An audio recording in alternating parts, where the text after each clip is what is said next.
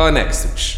A hely, ahol a világok összeérnek, és ahol a hétköznapi problémákra keresünk nem hétköznapi válaszokat.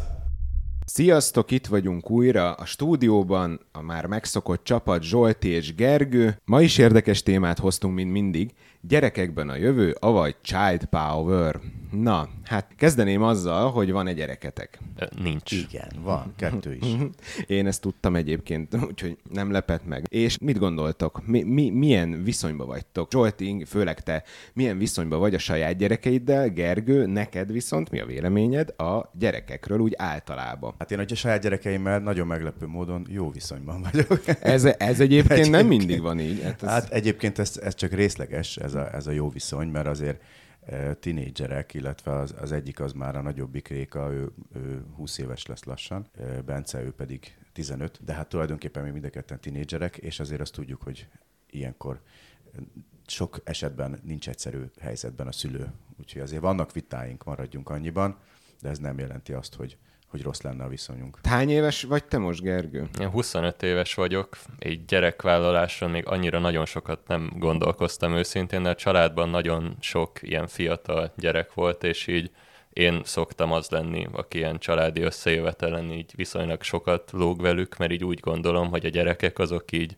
őszinték szimplán, és így nincs semmiféle, tehát nincs az a fajta ilyen valamilyen szinten megjátszottság, vagy ilyen small talk jellegű uh-huh. viselkedés, ami így ilyen idősebb korosztályban így gyakrabban beleesik az ember. Hát ezen kívül pedig szeretem valamilyen szinten így a rajzon, meg az alkotáson belül is a gyerekkori énemet megtartani. Zsolti, te hogy érzed egyébként? Mert Gergő mondta, hogy hát, és egy, egyébként ezt osztom, hogy a gyerekek őszintébbek, tehát sokkal jobban kijön az, amit gondolnak egy adott helyzetről. Persze nincs rálátásuk, de hogy érzed a gyerekeid egyébként őszintébbek, hogy általában a gyerekek őszintébbek, mint a felnőttek? Hát ez inkább a kisgyerekekre igaz, tehát az egész kicsikre. Ott, ott teljes mértékben így van. A nagyobb gyerekek azok már ugye, ahogy szocializálódnak, ott azért sok változás van, és azért fölveszik a, a, a környezetük hatására azokat a mondjuk állarcokat vagy, vagy ruhákat, ami nem biztos, hogy már az a teljes őszinteség. Tehát nagyobb korban ez már nincs így.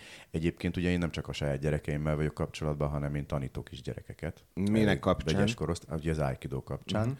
Elég vegyes korosztályban, úgyhogy úgy, elég nagy rálátásom van Amúgy arról te mit gondolsz, hogy szerintem ez a váltás, ez így amikor az iskolában minél több időt tölt el, akkor annál inkább kezd a gyerek jobban hasonlítani az osztályára, arra a korosztályára, és szerintem ott jönnek be így fokozatosan egyre jobban ezek az ilyen tanultabb jellegű szerepek. Igen, erre céloztam az előtt. Aha. Abszolút így van. Tehát nagyon, nagyon látható, hogy mondjuk még bölcsödés, óvodás gyerek az, az sokkal őszintébb. Őszintébb és önfelettebb. So, így van, így van, így van. Aztán az iskolába beülnek a, az iskolapadba, ott már nagyon komolynak le kell lenni. Általános iskola. Szépen kell igen. ülni, meg Még az alsó kell. osztály még az nem rossz, de aztán betörik igen. őket egyrészt a rendszer, másrészt meg a többi gyerkőchöz való viszonyuk. Gyerekek, jelentkezni!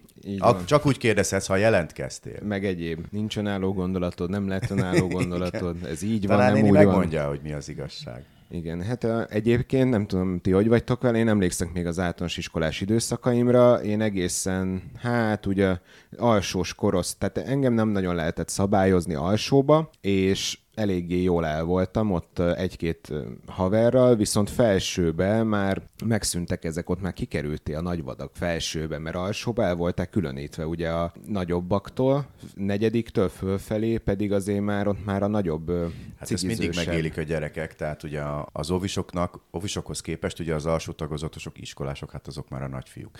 Akkor utána fölkerül felsőbe, és akkor rájön, hogy hát igazából most vagyok nagyfiú, hát eddig csak kisfiú, de most már nagyfiú vagyok. Csak most már vannak nagyobb nagyfiúk Igen, is aztán fölkerül mondjuk gimnáziumba, elsőbe, ahol ő a legkisebb, és, és ő, ő az, akivel feltörlik a és padlót. újra és újra át és kell utána, igen, utána az egyetemen is ő csak a hát, gólya lesz, ott, igen. talán ott már kevéssé, de még ott is megvan. Hát most itt nekem az az érdekes kérdés, hogy mettől, hogy meddig számít valaki gyereknek egyáltalán, mert hogy így ezen így pár éve is gondolkoztam, meg hogy nem tudom, hogy most egyáltalán ilyen komoly felnőtt ember vagyok-e, tehát én nem tudom, hogy hol van ez a leválasztódás, meg ez a határ. Hát nem biztos, hogy ezt, ezt konkrét számmal meg lehet mm. határozni, de mondjuk érdekes, hogy Amerikában például 21 éves koruk Japánban kig is. nem ihatnak például alkoholt a, a, a fiatalok. Tehát ott, ott nem, azt nem tudom egyébként, hogy Amerikában például szavazás, hogy van, hogy az hány éves koruktól kapnak szavazati jogot, de például az alkohol az biztos, hogy, hogy a filmekből azt látjuk, hogy 21 éves koruk, Igen. nem, iha- 21 éves korukig nem ihatnak alkoholt, és én azt mondom, ez nagyjából ez reális. Hát én van 18 egy ilyen- éves koromban így még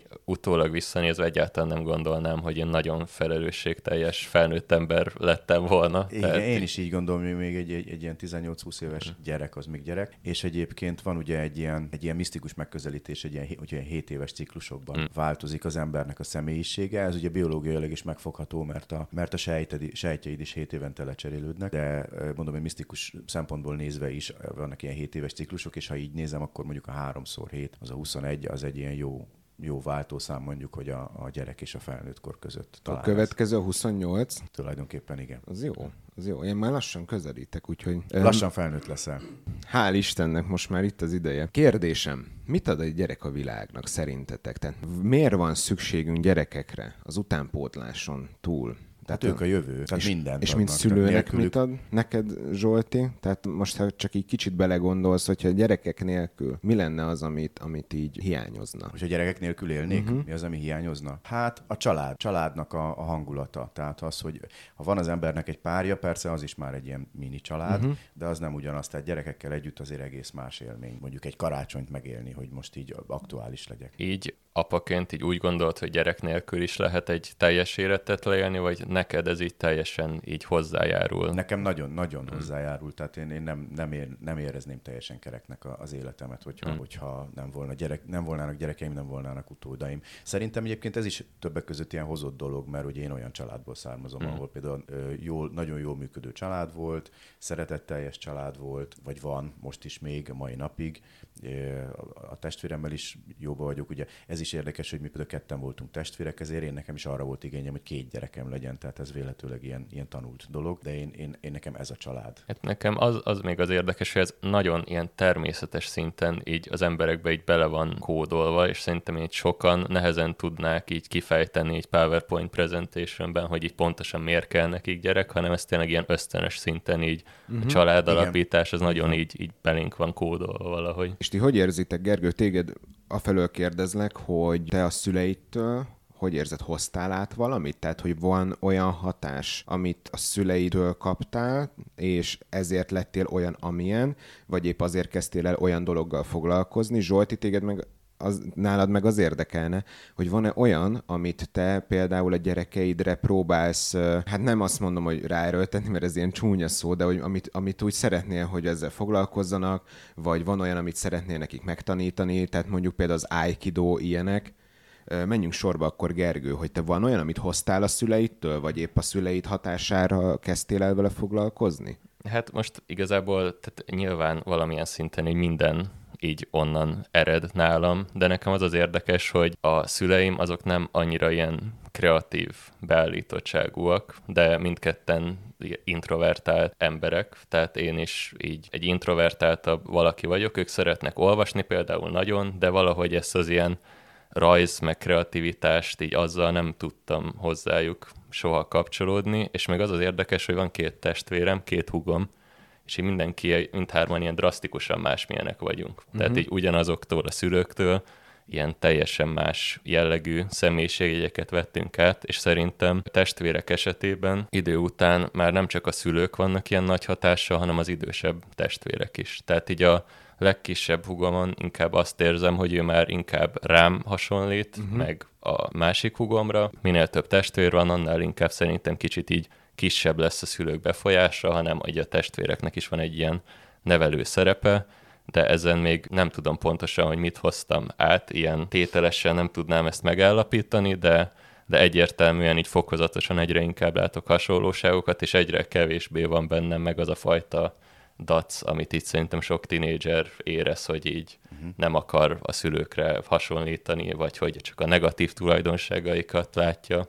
Így Meg időben. az iskolai környezet is, meg a baráti környezet is nagyon sokat számít. Hát Nyilván a, a, legmagasabb prioritása a családnak van, hogy ott mit tapasztalnak a gyerekek, de, de közel ilyen fontos az egyéb környezet. Tehát Hát meg ez szerintem életkortól, baráti életkortól is függ, Igen. mert a tínédzserkorban szerintem inkább a barátok, gyerekkorban, meg szerintem akár felnőtt korban is jobban újra előjönnek azok a tulajdonságok, a szülőktől kaptunk. Mhm. És ez szerintem ja, ilyen 20-as évek vége felé így jobban kifor, meg így összeolvad a kettő. Mhm. Én gyerekként, és aztán rátérünk a szülőre, Zsoltira. Én gyerekként egyébként nagyon felnéztem az apukámra, nagyon sokáig, és ahogyan elkezdtem így nyitni a világ felé, hát eljött az a 18-tól 22 éves koromig, hogy hát én mindent is jobban tudok. Igen, mert hogy ismerős. hülyék Gyerekeim is pont ilyenek, igen.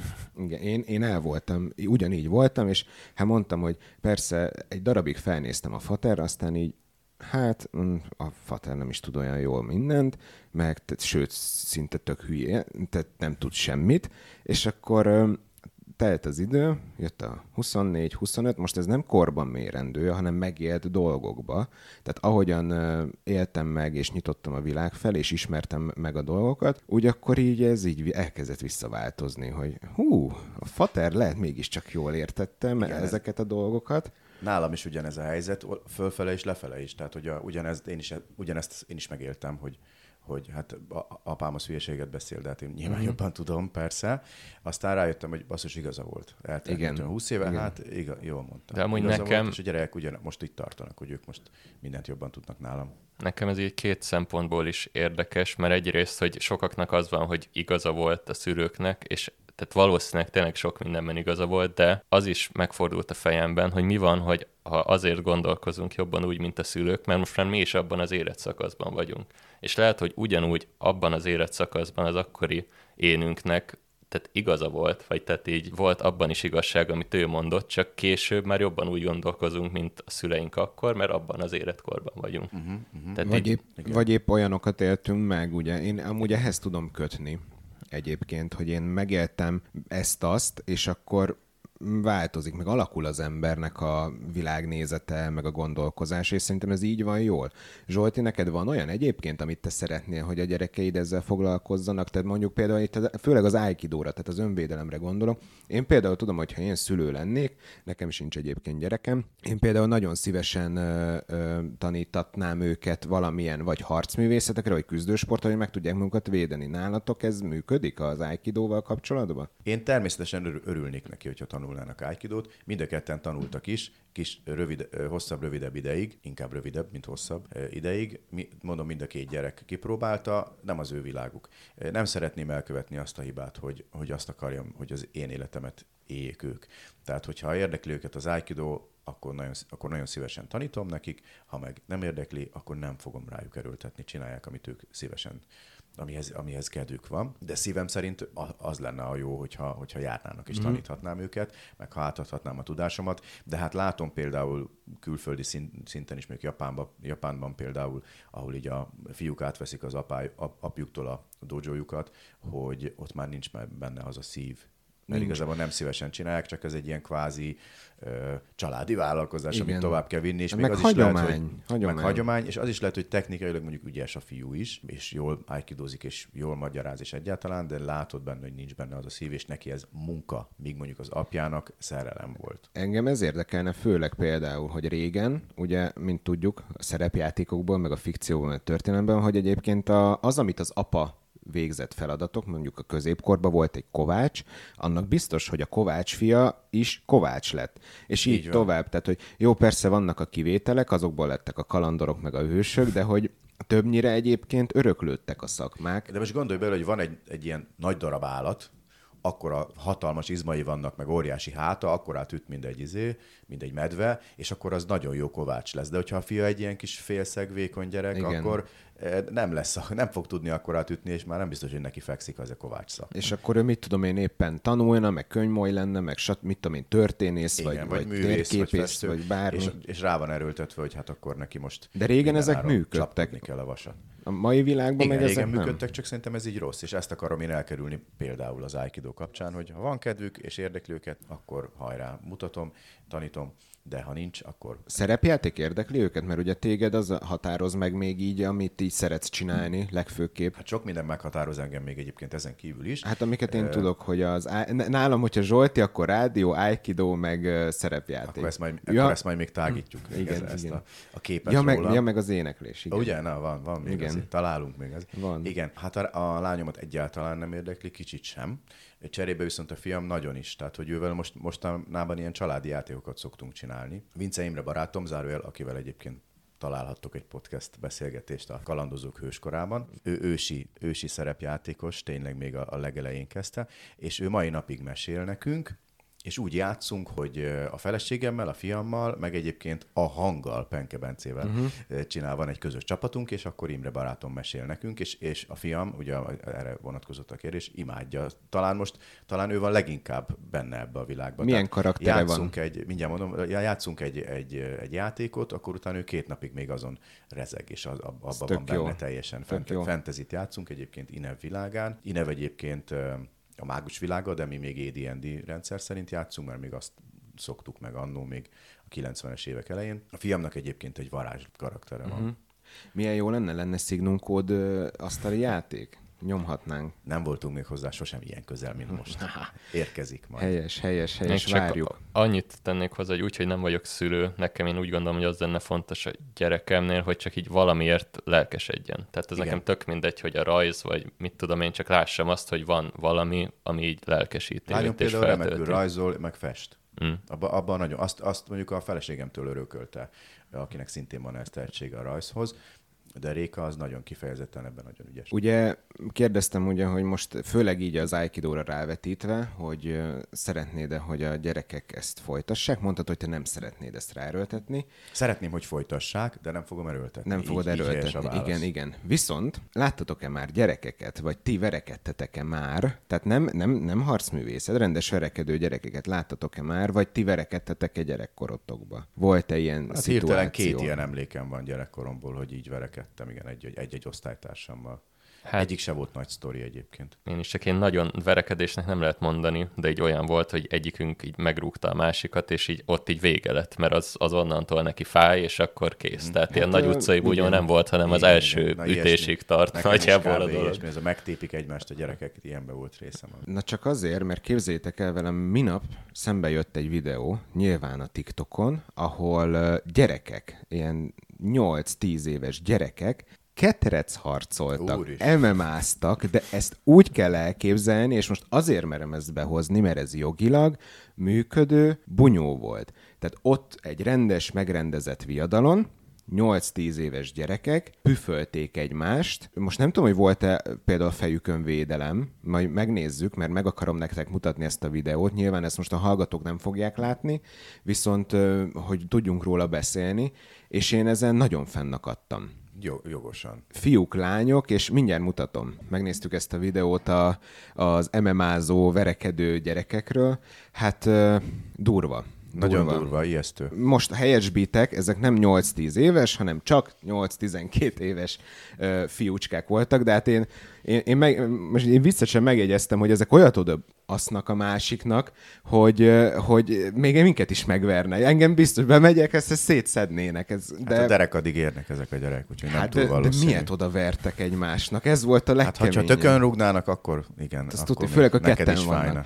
Hát én azt kérdezném, hogy de ugye itt láttuk, hogy hogy püfölték egymást. Nagyon agresszívan, ko- nagyon igen, durván. Igen, de hogy ez milyen hatással van? De Zsolti, ugye te oktatsz Aikidóra, ami azért más, tehát a, a, harcművészet az kicsit sokkal másabb, mint a, mint a rendes küzdősport. Ugye, ez, mert az, ez Igen. az MMA-s, kickboxos izébizé, ez, ez azért... Volt ezzel darásfészekben nyúlunk, mert ugye ez kb. hitalapú, tehát ugye mondjuk aki ilyen bármilyen ilyen harcos jellegű dolgot űz, mit tudom én, a- ugye a legalapabb a, a box, de bármi, bármi ide szám, bármit ide sorolnék, amilyen ilyen ütős, rugós, kemény, nagy harcok vannak, azok nyilván ebben hisznek, és e- erre ezt tartják jónak, és úgy gondolják, hogy a gyereknek ez jó.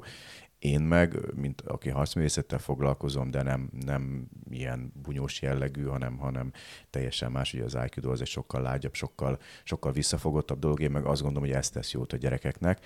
Ebből lehetne nagy vitát csinálni bizt, minden bizonyal olyan emberekkel, Igen. akik a másik oldalon vannak ebben a kérdésben. Én csak a saját véleményemet tudom képviselni, ami pedig az, hogy a gyerekeknek szerintem nagyon nem tesz jót, tehát agresszívvá teszi őket ez a, ez a fajta küzdősport főleg amit itt láttunk a videón, tehát egy ilyen gyerek az biztos vagy benne, hogy sokkal hamarabb kattan el az agya, és sokkal agresszívebb, tehát én nagyon nem tartom jónak ezt a dolgot. Amúgy nem gondolod azt, hogy lehet, hogy nincs erős álláspontom, de lehet, hogy pont így kiélik ezeket az ingereiket. Majdnem biztos, hogy ezzel, majdnem biztos, hogy ezzel érvelne egy olyan ember, Aha. aki... Én is azért be, hogy... Én nem ezt tapasztalom. Én, én azt hmm. gondolnám egyébként, hogy ugye én így laikusként, én azt érzem, hogy az Aikido az sokkal inkább így, a, amit te is mondtál, lágyabb, de az ilyen szellemi vonatkozásban szerintem az, az lényegesebb, hogy ott mit meg hogy csinálsz. Ott teljesen más a kontakt, másra helyeződik a hangsúly, míg egy küzdősportnál ott meg kicsit olyan, mint hogyha a stresszt meg a feszültséget akarnád levezetni. Na de most a 10 éves gyerek, meg a 12 éves gyereknek a stresszét kell Igen, vezetni. ez a kérdés. Igen, van neki. Ez a kérdés. Az, hogy holnap dolgozat hát lesz, meg, tehát hogy nem hát, áll. A mai világban azért, azért eléggé mondhatni úgy, hogy elcseszett a világunk ahhoz, hogy a, a 10-től 14 éves gyerekek azért elég durván stresszesek, azért, és nem azért, mert hogy olyan nagy problémáik vannak, hanem főleg inkább szerintem azért, mert nehezen kezeli a szülő, nehezen szocializálódnak, a családi hátterük. Szerintem ez kifejezetten hiba, hogy ilyet csinálnak a gyerekekkel, és azt... Meg, hogy erkölcsöse. Tehát most én, én nem azt mondom, hogy a gyerek ne menjen küzdősportot tanulni, de hogy így egymásnak engedni őket úgy, hogy úgy, amúgy... közben ott, ott kint drukkolnak az drukkolnak. emberek, hogy melyik gyerek veri meg jobban a másikat. Nem Nagyon tudom, milyen igen, az. Hát mert ez, de ez felnőtteknél, de ez akkor a felnőtteknél, ez ugye, ezt jobban elnézzük, nem? Hát de, ő egy felnőtt ember saját döntés, a gyereknek még nincsenek saját döntései. Hát így van, ez a szülő felelőssége. A, elviszem a gyereket, most 15 éves, el, e- elvittem kórházba, és mondtam, hogy na itt van kisfiam, akkor menjél be a doktor bácsihoz, és én meg kint várok. És akkor kijött a nővér, hogy ezt hogy képzelem ezt, hogy én, hogy csak így beengedem így a 15 éves gyereket, amíg nincs, amíg nem nagykorú, addig nekem is ott kell lenni, és be kellett mennem nekem is vele. A... Lecseszett a nővér? Lecseszett, mert hogy, hogy nem, nem várhatom meg kint, hanem be kell menjek vele. Tehát, hogy ilyen szinten nincs saját joga még egy gyereknek, tehát az, az aki elküldi a gyerekét egy ilyen, egy ilyen cirkuszba, hogy ott üsse vele a másik gyereket, és ott drukkol neki, szerintem az nagyon beteg. Ez egyébként nem Magyarországon volt, ha tippelnem kéne, akkor valahol nyugatabban, a Egyesült Államok részénél. Én még azt is el tudom képzelni, de tényleg nekem ez azért, volt ilyen megrököny, tehát azért rökönyödtem meg ezen, mert hogy ugye fura volt, hogy ezek a pici emberek ott ütik egymást, és ez, ez, ez tényleg így validálva van. Én még azt is tudom képzelni, hogy még fogadna is lehet rájuk. Tehát feketén... Az a durva, hogy, biztos hogy, lehet. hogy, biztos, hogy lehet, és az a durva, hogy mondjuk egy kakasviadalon fel vannak háborodva az emberek, vagy kutyaviadalon, hogy úristen, mit, mit, csinálnak az állatokkal? Hát, hát hogy lehet így az állatokkal bánni? De ez rendben van. Hogy a hát annyi, hogy, hogy ez nem megy, küldjük. de nem megy vére, de amúgy ez nem lehet így kijelenteni, mert simán lehet. Hát, hogy, ne, hát ez tehát, a kék, zöld, lila folt. De, de nem is csak azt, tehát így hát ezt konkrétan a hal... meg lehet halni. Igen, de ezt a hallgatók tényleg úgy képzeljék el ezt a, ezt a validált dolgot, hogy tényleg, mint a férfi felnőtt MMA-sok ütötték, verték Pont ugyanolyan, csak gyerekek, éppen gyerekek, igen. igen. És ez a furcsa benne, és ez a szülő felelőssége szerintem, hogy ez egyrészt nem túl elkö- erkölcsös ezt nézni. Én például nem nézném. Tehát én egy, bevallanám, ha igen, én nagyon sok minden olyat figyelnék, néznék, ami ugye beszéltünk még a néhány Nexus résszel ezelőtt a Truman Show-nál, hogyha be lenne záró, én azt is biztos nézném, de hogy ezt, ezt például nem nézném, mert ez annyira elidegenítő számomra, hogy a gyerekek ott püfők egymást, hogy nem igaz. Na meg a kérdés az, hogy most ez, amit Zsolt is felvetett, hogy ha ugye nyilván azzal védekezne az, aki elviszi a gyerekét egymást ütni, hát ők ezt megtanulják, levezetik a feszkót, meg megtanulják az energiáikat másra koncentrálni át, stb. stb. És hogy biztos ők is azt mondanak, hogy ez önuralmat ad. És el tudom képzelni, hogy van olyan ilyen MMA-s gyerkőc, akinél ez ad egyfajta önuralmat, de szerintem ez nagyon sok múlik a mesterén hát is. a legtöbb, legtöbbnek szerintem nem önuralmat ad, hanem inkább agressziót. Mm. Legalábbis nekem ez a Személyes magán meg, véleménye. megvan a karatekölyök, gondolom. Ahol, ha karate, Na, hogy ne. én ezt úgy tudom elképzelni. Szerintem ez a sensei-től függ főleg.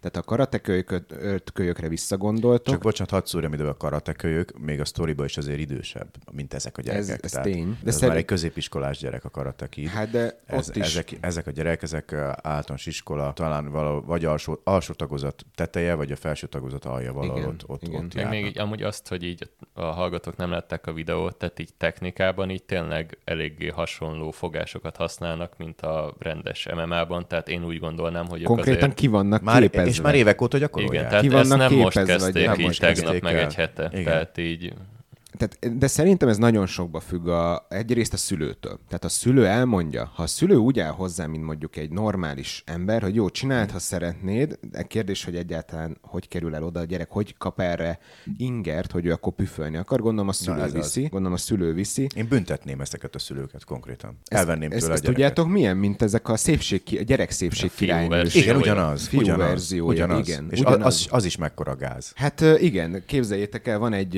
egy Nastya baba szépségverseny. Egy baba, van, és van ilyen, van ilyen, és hát nem mondunk most nevet, hogy melyik műsor, melyik tévéadónál ment, de ott konkrétan az volt, hogy láthattuk, hogy az anyukák élték ki a, a vágyaikat azzal, hogy küldték a gyereket, hogy mennyi izé, szép legyél, stb. És ott izgultak velük. Hát ez valószínűleg pszichológiailag ez úgy működik, kár, hogy nincs itt a Zsuzsi, most Hmm. ő tudna ebbe mondani dolgokat biztos. Ez pszichológiailag valószínűleg úgy működik, hogy hát a szülőnek nek van mondjuk egy elvárása, vagy egy nem megélt élménye, és mint ahogyan a legtöbb szülő ráerőszakolja a gyerekére. Rengeteg ilyen van a világban. És hát én a, ezeket a küzdősport gyerekes apukákat, vagy ilyen nagyon nyomi satnyai zének tudom elképzelni, vagy pedig egy, egy ugyancsak küzdősportos apukának, aki mondta a gyerekének, hogy igen, üskiz, és stb. Na de kérdés, hogy mi van akkor, amikor majd a gyereknek valami problémája lesz, a suliba mondjuk, és akkor hát ad, addig fajul a dolog, hogy akkor dír. Biztos nem az fog történni egyébként egy ilyen gyerekkel látva tényleg ezt a videót. Nem az fog történni, hogy om, nem vagyok mérges rád, én megtanultam a harcművészetből, hogy nem harcolok, gyere, öle, ide ölellek a keblemre. Igen. Nem ez fog történni, hanem pofán vágja a másikat, hát és ez- akkor csodálkozni de, de ezek a gyerekek meg olyat ütnek, hogy ott, vagy épp a nagymamának nem tetszik, hogy ránk szólt, azt akkor lecsapja a nagymamát, De érted? amúgy Tehát- most nekünk vannak ezek a vélemények, de az saját közögükbe vagyok még kíváncsi, hogy ők lehet, hogy így ezt így tisztelik így a korabeliek, hogy ú, ő egy kemény csávó, és akkor így jóba Igen. szeretnék vele lenni, vagy ú, Én ezt mondom, ezt úgy tudom elképzelni, mint a karatekölyöknél. Jó, persze ott idősebbek, meg ne keverjük össze, de mondjuk, ha megnézzük az új karatekölyököt, ahol a Will Smithnek a gyereke játszott, ott például már fiatalabbak, és ott is ugyanez volt a helyzet, hogy még az egyik iskola, és hát az iskola, tudom milyen szenszei gyakorlatilag agresszióra, agresszióból való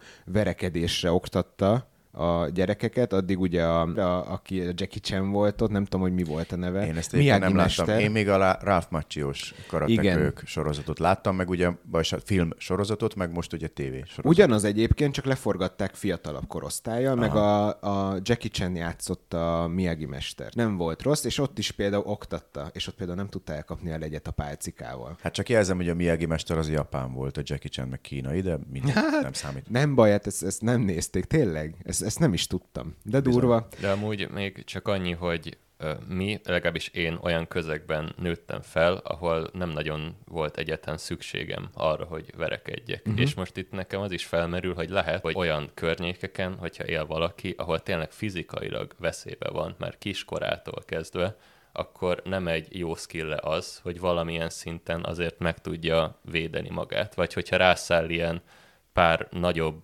ilyen rossz arcú valaki a suliban, mert így piszkálni szeretnék, akkor nem-e jó az, hogyha így fizikailag meg tudja magát védeni. Nyilván ez Igaz. az MMA nem kéne ezt közvetíteni semmilyen szinten, csak hogy így ez a fajta ilyen nyers küzdés, meg harcművészet az ilyen szinten lehet, hogy valahol hasznosabb, mint ami nekem lett volna például. Ezzel abszolút egyetértek, hogy ennek megvan a helye és a haszna. Teljes mértékben, sőt vannak olyan ismerőseim, akiknek kellett is, tehát a sarkukra kellett mindig állni, mert olyan környéken nőttek föl. Kérdés az, hogy ugye még egyszer a megszerzett tudással ugye mit kezdenek? Ha nincs ott egy mester, meg nincs ott egy szülő, egy tanító, aki megmondja, meg megmutatja a helyes viselkedést, a helyes utat, akkor az gáz. Tehát a bőribe is egyébként ez úgy működik, hogy ott is vannak olyanok. Én egyébként voltam börtönőr, ezt nem tudom, Tényleg? Wow. Nem, ezt nem tudom. Én egy évig smasszer voltam, képzeljétek el. Azt Ez most így berüljön ki akkor műsorba. És képzeljétek el, ott volt olyan, hogy a fiatalkorúak kal is mi foglalkoztunk. Pestre a mhm. gyűjtőnek hívták a helyet. A gyűjtőbe gyakorlatilag minden kedden az ország minden börtönéből átszállították a fogvatartottakat, és ott osztották szét őket. Tehát, hogyha valakit mondjuk Vácról át kellett vinni Márianosztrára, akkor, vagy mit tudom én hova, tökörre, akkor nem az volt, hogy Vácra elvitték tökörre, hanem kedden elvitték Pestre a gyűjtőbe, és onnan szortírozták, szétszették őket, és csoportostul vitték át. Uh-huh. Na most képzeljétek el, ott volt olyan fiatalkorú, őket más ruhába is öltöztették, akik erről én tudom, hogy ikertestvérek voltak, árvaházba nőttek föl, árvaházból javítóintézetbe kerültek, javítóintézetből a fiatalkorúak börtönébe, és a fiatalkorúak börtönéből pedig már jöttek a rendes börtönbe.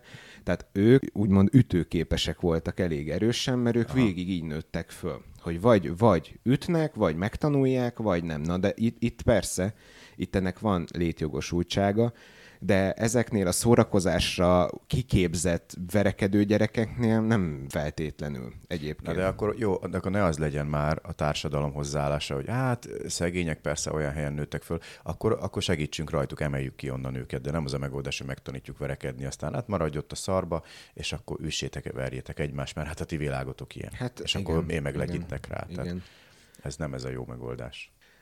Ugye van nekünk egy univerzumunk, ha már ugye erről beszéltünk, a Child Power univerzum. Zsolti, mondd el, hogy nagyjából mit lehet róla tudni. Child Power univerzumról azt lehet tudni, hogy a gyerekeknek, minden gyereknek ebben az univerzumban különleges képessége van, a legkülönbözőbb különleges képességei, ezek lehetnek hadi képességek is, tehát katonai szinten is fel tudják őket használni, de lehet olyan is, ami mondjuk a termelésben van, vagy a gyárakban lehet őket használni, olyan képességek, amik sokkal erősebbek, mint amit mondjuk egy gép meg tudna csinálni, vagy éppen lehet, hogy egy gépet irányít egy gyerek. Lényeg, hogy a gyerek képességeit használják ki a felnőttek, akiknek viszont nincsen ilyen képessége, vagy a gyerekek, nincs. Már nincs, így van, mert a gyerekek azok serdülőkorukban ugye elveszítik ezt a képességüket. Ilyen 14 éves koruk után meredeken elkezd ez, ez csökkenni ez a, ez a képesség, majd teljesen megszűnik, és a felnőttek élvezik azt, amit a gyerekek tudnak nekik adni. Tehát gyerekkorukban dolgoznak az igen, emberek, tulajdonképpen igen. felnőtt korukban meg élvezik a, ennek Mondhatni a ki is vannak használva, de ugye az egész ez onnan indult, hogy a 21. század közepe óta van ez a jelenség, egy ilyen kozmikus eseményhez kötik, amitől számítva 5 éven belül nagyjából megjelentek a jelek a gyerekeken, hogy ilyen szuper képességeik lettek, és hát ezek a tipikus MMA-s apukák, akik először felfedezték ennek az esélyeit, vagyis a lehetőségeit, azok konkrétan hadurakká váltak, mert gyerekeket toboroztak, úgymond, és velük növelve ugye a, a, a támadó erejüket, meg ugye a befolyásukat, a hatalmukat, gyerek hadseregekkel átvették a vezetést a nemzetállamok felett, úgyhogy a nemzetállamok azok megszűntek, és gyakorlatilag már hadurak irányítanak, és a hadurak gyűjtik össze a gyerek sereget, annál annál erősebb egy nemzet, minél több munkára, meg harcra foghatott szuper gyerekük van, akiket kiképeznek konkrétan. Ugye ez úgy működik, hogy többféle, amit mondott is Zsolt, hogy többféle képességük van, és akiknek a képessége mondjuk jó a hadászatra, azt odafogják be, akinek meg nem, a, mert mondjuk a termésbe jó az oda, de van akiket például nem is fognak be munkára, mert mondjuk annyira nem hasznos a képességük. Gondoljunk bele ebbe az átmenetbe, Mint amikor még abba, abban az időszakban, amikor nem volt a gyereknek képessége, majd megjelentek ezek a képességek, akkor ugye az történt, hogy a gyereket mondjuk az óvodából vagy a kisiskolából kivették, és akkor, na kisfiam, értem, hogy még nem megy jól az ABC, de most más dolgod van. Most le kell győzni ott azt a bácsit ott a szemben. Nézzél rá csúnyán, és akkor égesd el. Szerintem, hogy nagyon durva dolgokat generálna, mert egyrészt nagyon-nagyon sok MMA-s apuka lenne, sokkal több, mint most, akik így a gyerekeken Persze. keresztül éljék meg a dolgokat. Plusz mm-hmm. van ez most is ez a gifted child szindróma, amikor valaki ilyen, tudom, nagyon jól tanul általános iskolában, mert vannak ilyen adottságai, és ez elér egy szintet, és mit tudom én, középiskolában, ahol nehezebb lesz a tananyag, meg kicsit mások az elvárások, ott már ennek nem tud megfelelni. Igen, igen. És így ezt, ez nagyon-nagyon felerősíteni ezt, hogy így gyerekként azt szokja meg az ember, hogy ő különleges, és aztán nem tudom, hogy erről hogy hol, hogy Bekerülsz tud olyan- átváltani, Igen, hogy, erről hogy most nekem- mégse vagyok az. hoppá. Nézzük meg a mai gyereksztárokat, hogy mi lesz velük, vagy inkább, inkább nézzük meg a régebbi gyereksztárokat, hogy mi lesz Szétdrogozzák velük. magukat. Igen, mi Szét- lesz, tehát, hogy teljesen. kedvenc példám ugye a, a Home Alone-os gyerek. Macaulay. Igen, Macaulay Culkin, aki egy milyen kis cuki gyerek volt egyébként a, a mi a magyar címe? A reszkesetek A reszkesetek betörőkbe.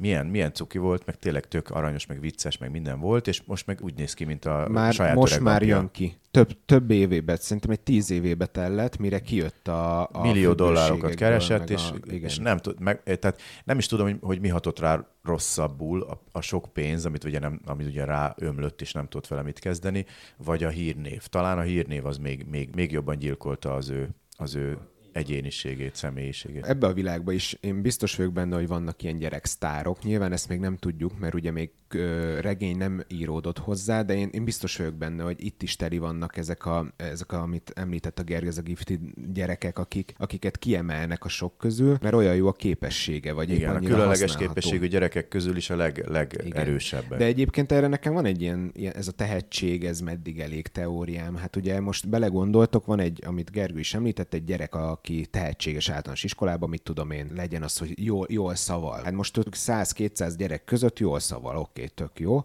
Megy tovább, kiragadod abból a közösségből, beviszed a jól szavalók közösségébe, akkor ott is kiemelkedő lehet, de aztán ennek vannak szintjei, tehát egy szint után már a tehetség nem elég. Hát koppanni fogsz előbb-utóbb a kérdés, hogy, Persze. hogy mikor, igen. Kérdés az meg, hogy mennyi, mennyi munkát teszel. Tehát a tehetség az egy dolog, hogy valamire van, abban munkát is kell fektetni, hogy Bizony. az még jobb legyen. De én eljátszanék még ezzel a Child Power-es univerzum gondolattal, mert nekem ez nagyon érdekes, hogy így, így gyerekeket visznek és zsákmányolnak ki gyakorlatilag. Tehát ha most ezt itt lehet mondani, ebbe az univerzumban a felnőttek élnek a legjobban. A gyerekek dolgoznak, A a, gyerekek felnőttek dolgoznak, meg hátradőlnek, igen. és Igen, iszogatják a igen. viszkijüket, meg I- szívják a. Ráadásul a gyerekek hatékonyabban végzik el a munkálatokat, mint a felnőttek, ugye a szuperképességeik által.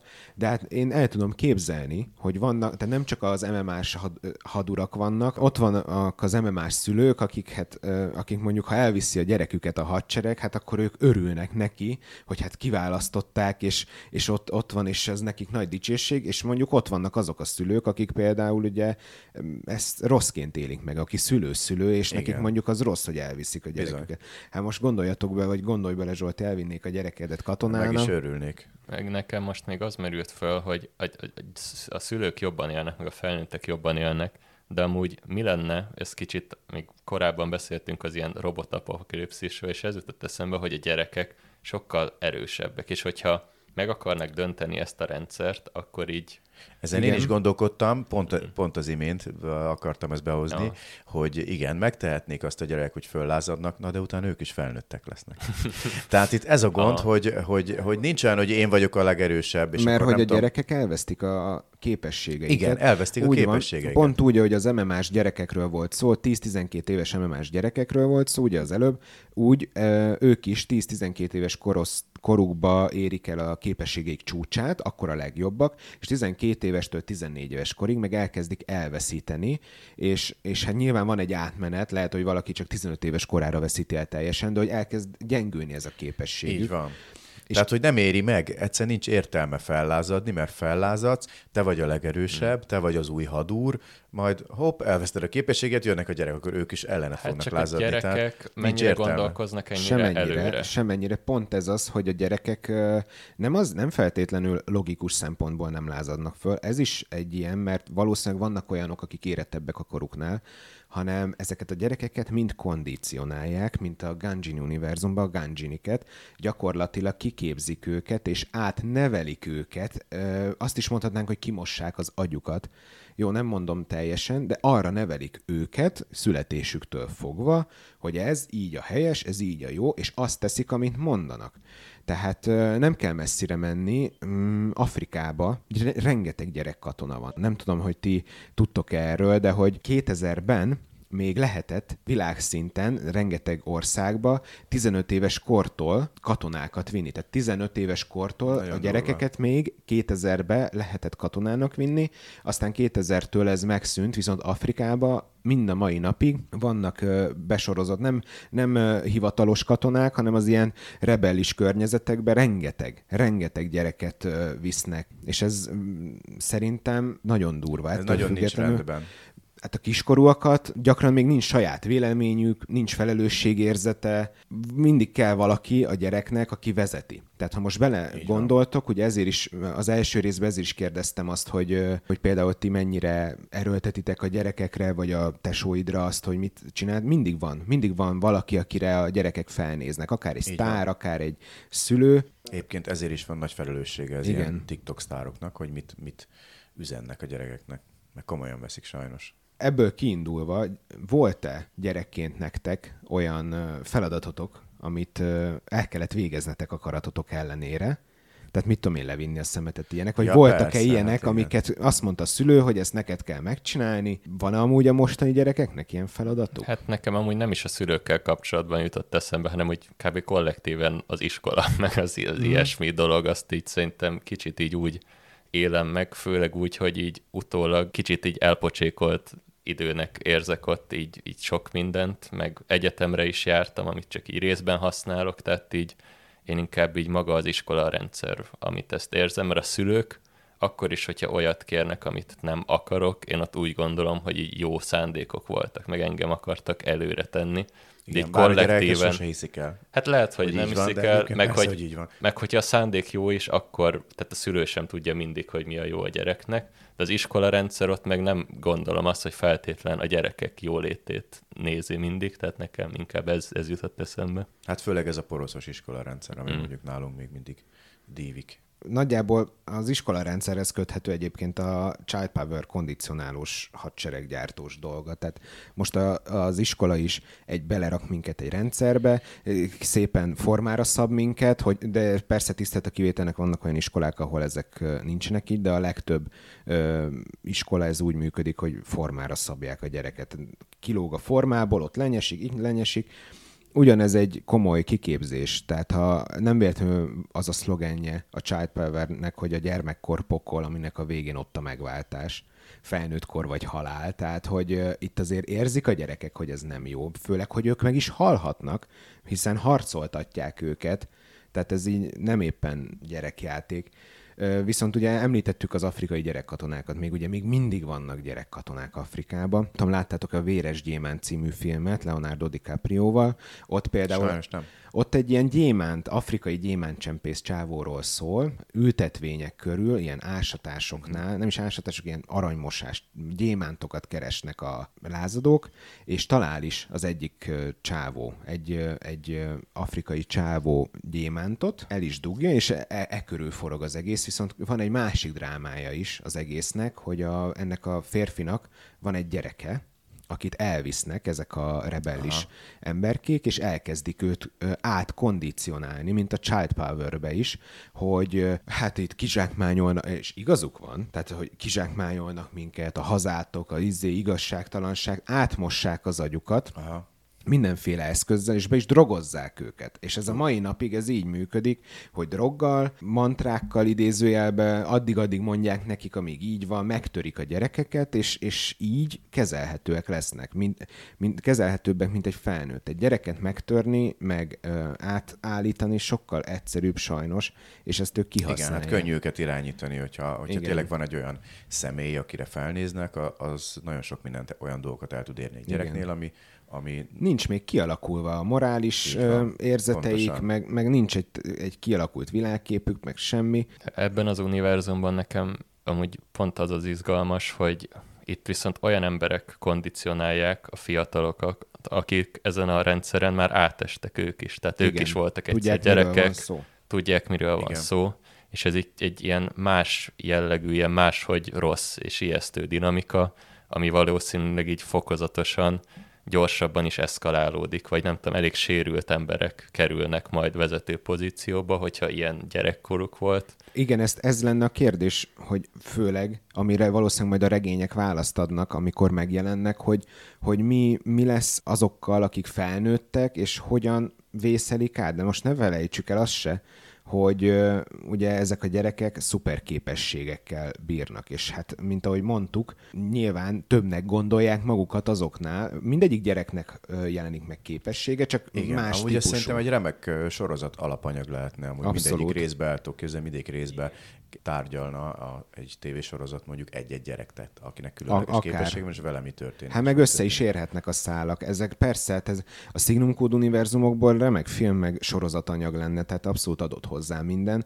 Én is el tudom képzelni, de most képzeljétek el, hogy ott ez a, a, a gyerek, akinek a képességei nem mindennapiak, sőt, és ott tart, hogy, hogy gyakorlatilag elvesztette őket 14 éves korától fölfelé. Ezzel hogyan birkózik meg? Tehát mondjuk nektek most van olyan képességetek, amúgy, ami így titeket jellemez, szertettetek rá, vagy veletek született, és utálnátok, hogyha nem lenne meg. Hát inkább az, hogy nekem például az aikido azért érzem, hogy már 50 fölött vagyok, és már nem, hogy nem, úgy- nem tudok olyan gyorsan, olyan hatékonyan mozogni, más megoldásokat kell találnom egy-egy, egy-egy problémára, technikai problémára, uh-huh. mint amit régen megoldottam fiatalon, ugye a rugalmasabb testtel. Tehát érzi az ember azt, hogy ahogy elkopik a, a teste idővel. Tehát nem, akkor te már benne fáj, is vagy egy fáj, ilyenben abszolút, most. Itt fáj, ott fáj, ott fáj, ezt, ugye ez előjön egy idő után az emberben és ezzel együtt kell tudni élni. Tehát, hogy az a hiba szerintem, most hogy egy kicsit a saját szakmámra, hogy az Aikidóra domborítva a dolgot, hogyha valaki ezt nem tudja elfogadni, és ugyanolyan,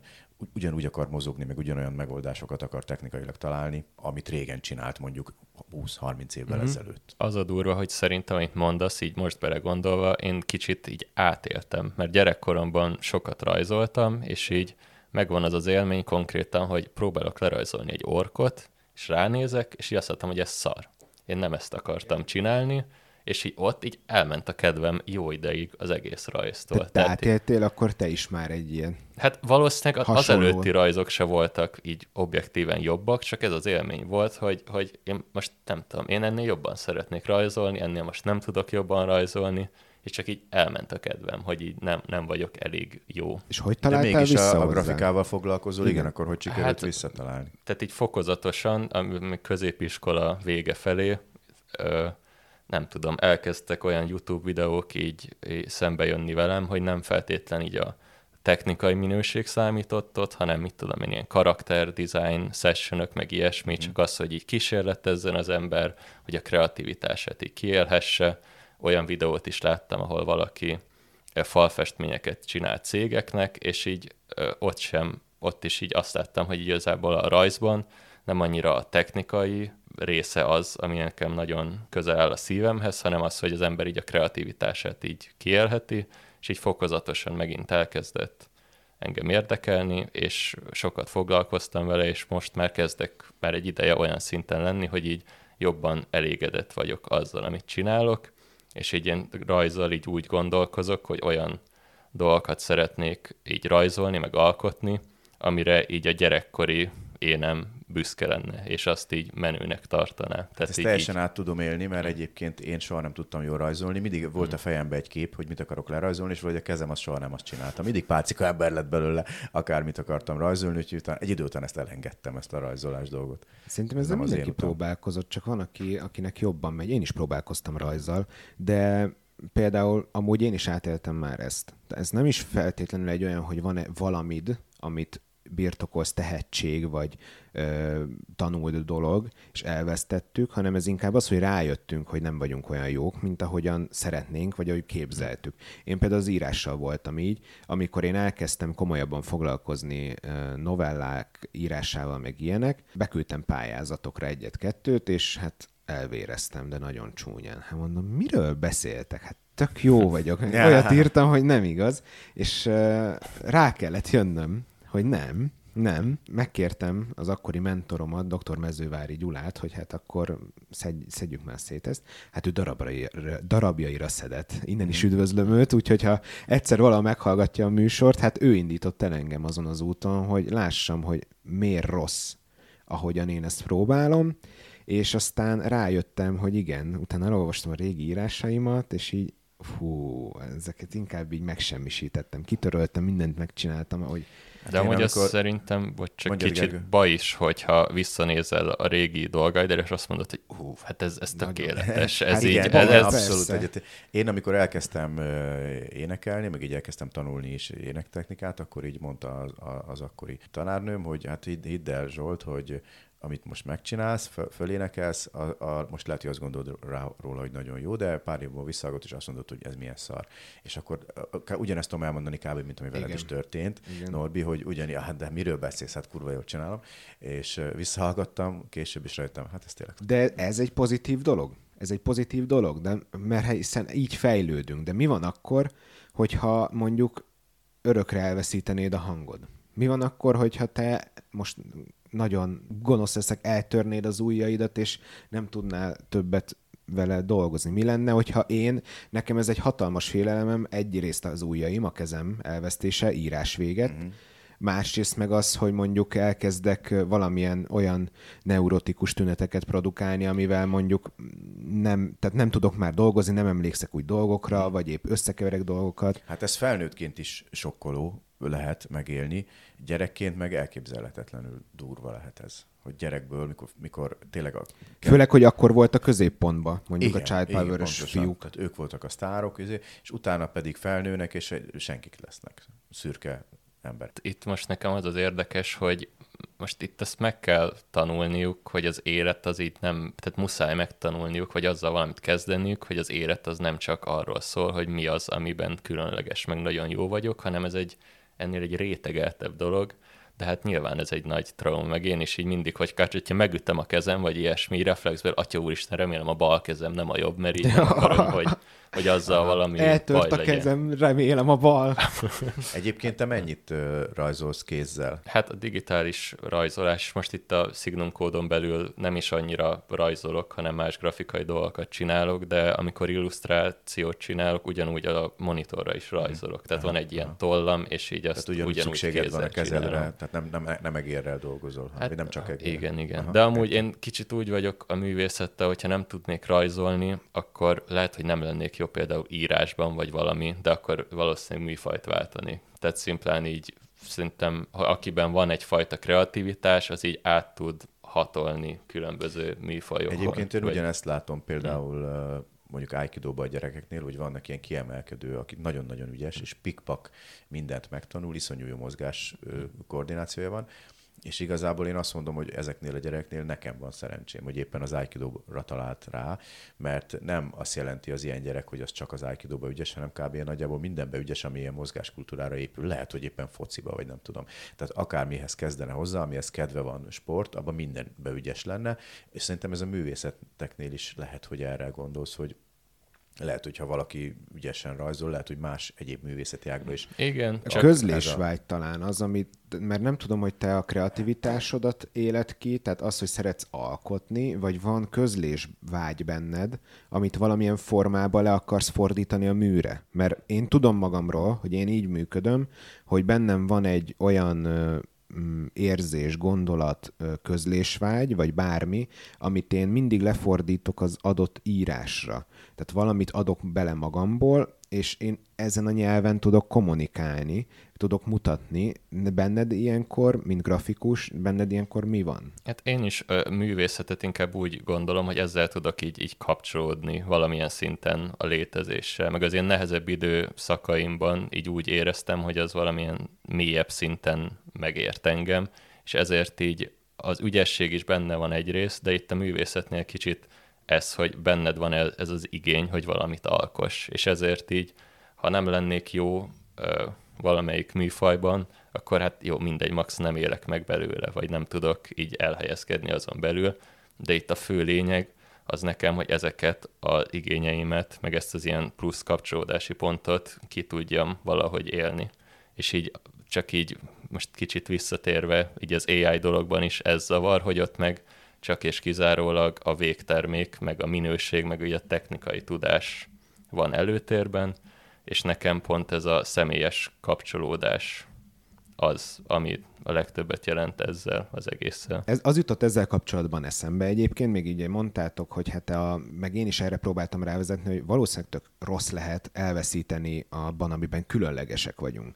Én például nekem van ilyen félelmem, és szerintem mindenkinek. És pont azért gondolom, hogy ez így van, mert ha belegondoltok, a mi átlagos kis szürke világunkba nem vagyunk mindannyian valamilyen különleges képességű emberkék, és ezért minden, amit tudunk, vagy megtanultunk, vagy amiben jók vagyunk, hát azt mi kincsként őrizzük. Igen. Ugye ezért is mondta mindig nagyapám is, hogy tanuljál, tanuljál, mert a tudást senki nem veszi el, és milyen igaza volt. Hát meg időt belefektettünk ebben nagyon-nagyon sokat, és azt az időt nem fogjuk visszakapni. Így van, hát meg kötődünk hozzá, persze. Hát meg az meghatároz minket. Főleg, ha tényleg valamiben tehetségesek vagyunk, és azt kiműveljük, hogy még jobban. Viszont az jutott eszembe ezzel kapcsolatban, hogy ugye ezek a gyerekek, ott is az idézet, hogy jöjjön a felnőtt kor vagy a halál. Ők várják azt, hogy felnőjenek, és elveszítsék többnyire a képességüket. Biztos vagyok benne, hogy és van... végre átlagos életük. Igen, de biztos vagyok benne, hogy van ott is olyan gyerek, aki egyébként nem akar, mert ők így szeretne, meg vannak ilyen elvetemültek. Ez kondicionálás kérdése, ugye? De hogy ők például szeretnének átlagosak Szerintem az sem mindegy, hogy milyen képessége van egy gyereknek. Tehát akit mondjuk arra használnak, hogy harcol, az minél hamarabb szerintem ezt el akarja engedni, ezt a képességet, igen. mert nem biztos, hogy a, a De őt is lehet arra kondicionálni, a mint az ember. Tehát igen, tehát ez az, ezért akartam az első részben is kicsit árnyalni, hogy ott is attól függ, hogy milyen vezetőt kap. Tehát még a Miyagi mestert megkapod, akkor tudod, hogy, hogy vissza kell fognod magad, stb. De hogyha kapsz egy másikat, az MMA-s apukát, hát akkor, az, akkor te világéletedbe gyilkolni akarsz majd a harcmezőn, mert az lesz az életed. Hát hány ilyen harcos volt régen, akik nem tudta másképp elképzelni az életét, csak hogy ott gyilkolja az izéket, ellenségeket. Ez a rendszer tényleg valószínűleg több sérült embert generál, és valószínűleg a mestered is nagyobb eséllyel lesz sérült a gyerekkora miatt, meg a traumái miatt. Mi alapján érzi azt ott a gyerek, főleg, hogy jöjjön már az a felnőtt kor, hogy elveszítsem a képességem. Mert most én így azt mondanám, hogy nem akarnám elveszíteni, de így jobban belegondolva, ők úgyis, az, ők, ők meg többnyire lehet azt mondják, hogy hát, és már jó lenne átlagos életet élni. Azért nehéz ez a kérdés, mert ott van például a Ganjini univerzum, ahol sokszor fölmerül kérdésként, hogy családtagként tekintesz-e egy Ganjinire, vagy, vagy, ugyan, vagy pedig csak tárgyként, egy eszközként, eszközként, egy tárgyként. És ugye azért nehéz erre válaszolni. Meg, mert van-e lelke, ez is köbbehez kapcsolódik. Igen, és ez azért nehéz kérdés, mert mi nem élünk abban a világban. Tehát nem arra vagyunk kondicionálva, vagy nem, nem azt szoktuk meg, nem az van a fejünkben. De valószínűleg hogy teljesen másképp áll hozzá egy olyan ember, aki abban a világban él, mint innen mi kívülről, ahogy ezt elképzeljük. És ugyanígy van itt is szerintem ezzel a Child Power univerzummal, hogy van most nekünk elképzelésünk arról, hogy milyen, amikor, amikor egy gyerek nek ilyen különleges képességei, van, képességei vannak, és hogy azt ő hogy éli meg. De hogyha valaki arra van kondicionálva, abban a világban él, ahol az a természetes, hogy a gyerekeket használják gyakorlatilag munkára, hogyha nagyon leegyszerűsítem, és a felnőttek használják őket ki, de hogy utána ők is felnőttek lesznek, amikor már ők fognak kihasználni később gyereket. Lehet, hogyha ebben élsz benne, akkor, akkor ez nem olyan trauma neked, meg nem vagy tőle kikészülve, de mi ugye ebből a, a szemszögből tudunk csak e, tudjuk csak ezt a kérdést. Mindenképp nagyon furó, és mindenképp elképzelhetetlen, hogy, hogy a gyereket, el, gyerekünket elveszítsük, hogy a gyerekünket dolgoztassuk, hogy a gyerekünk tart el bennünket tulajdonképpen. Igen, mert ebbe világban van még egy csavar végül is, az, hogy ők elvesztik a képességeiket, Igen. és ez, tehát, mert ha belegondolok, és nem veszítenék el, és a felnőttek is szupererősek lennének, meg ilyenek, akkor gyakorlatilag lenne egy hasonló modellű világ, mint a miénk, hogy hát vannak hát majdnem hasonló. De ott lenne értelme annak, hogy te képez magad. A gyereknél meg úgy, úgy ilyen szempontból nincs, hiszen kiveszik az az erő. Van a, a Monty Pythonnak egy ilyen jelenete, ahol egy olyan világban játszódik, ahol mindenki Superman. Igen? hát az, az nagyon érdekes de van egy, lehet. van egy Mr. FG Superman, aki valójában ő a biciklijavító. Nem tudják ezt róla, de akkor, amikor valaki megy biciklivel, egy Superman, és elesik, és mutatják, mutatnak egy ilyen Superman, aki ott biciklizik, és úristen, és így eldől a biciklivel, úristen. ekkor jön az Mr. FG Superman, aki átöltözik uh, biciklijavító emberré, és megjavítja a bicikliket. De ez nagy titok. Tehát, hogy az is egy érdekes világ, ahol mindenki Superman. E-, ezt a dilemmát én kicsit így erre a világra úgy tudnám lefordítani, hogy van egy gyerek, aki nagyon-nagyon jól tud hegedülni, de nem szeret hegedülni, de a szülei nagyon-nagyon arra buzdítják, hogy hát de te ezt kell csinálnod, ebbe tehetséges vagy, ebbe jó vagy, és ő lehet, hogy örülne, hogyha eltörné a jobb kezét, mert itt szabad lenne. Tehát így nem leszel különleges, de szabadabb Mint ezek a lesz gyerekek. utána. Igen. Igen. Hát szerintem igazából a gyerekeknél ott az függ, attól függ, hogy épp mit, mit. Tehát akiket harcra visznek, ugye az kérdés, hogy van kondicionálva. Én ezért szoktam egyébként, és ezért, ezért, ezért várom, hogy megkérdezzenek, hogy a Ganjiniknél van-e lelkük, mert mind, úgy elmondanám, hogy hát figyelj, amennyiben lehet lelket gyártani, mert ugye a Ganjiniket gyártják, hmm. akkor van úgyhogy most el is mondom, de nekem ez a fura, hogy a ganjiniket kondicionálják például, és itt is a gyerekeket kondicionálunk. Kit kondicionálunk? Hát az élő személyiséggel rendelkező embereket, dolgokat, mint a Ganjini. Tehát ilyen szempontból akkor valószínűleg az emberiség már tud lelket gyártani a Ganjinik hát Szerintem egyénisége van a Ganjiniknek, de lelkük Hát akkor honnan nincs. kezdődik a lélek? Ugye ez? És a gyerekeknél meg ugyanúgy kondicionálva vannak, de tényleg ez attól függ. És, de ez meg olyan kiábrándító, hogy belegondolsz, hogy arra tudnak téged rá hangolni, meg rá programozni, ami, amire akarnak. Hát ez abszolút így van, de ez most is ez történik, csak most mondjuk a kondicionálás az iskola végzi, meg a, a család, ugye erről beszéltünk az Igen. elején. Tehát amilyen családi ö, légkörben él egy gyerek, nagy, nagyjából jó esetben hasonló lesz az ő családi légköre is majd, amikor neki családja lesz, és sokkal többet ér az, amit amit és ahogy te, mint szülő cselekszel, az sokkal többet ad, mint amit te, mint szülő mondasz. Tehát el lehet Igen. mondani a gyereknek, hogy ezt meg azt meg azt kéne csinálni, de ha te nem azt csinálod, akkor nem azt fogja átvenni, amit mondasz neki, hanem jó esél azt, amit tőled lát. Ez sok szülő hibája, az enyém is egyébként. Hát ezért nem mindegy, hogy ugye a gyerekek, a gyerekek hogyan nőnek föl, meg mit látnak a szülőktől. Így van. Hát köszönjük, hogy ma velünk voltatok. Szerintem kiveséztük a gyerekekben a jövő témát. Tartsatok velünk legközelebb is. Sziasztok! Sziasztok!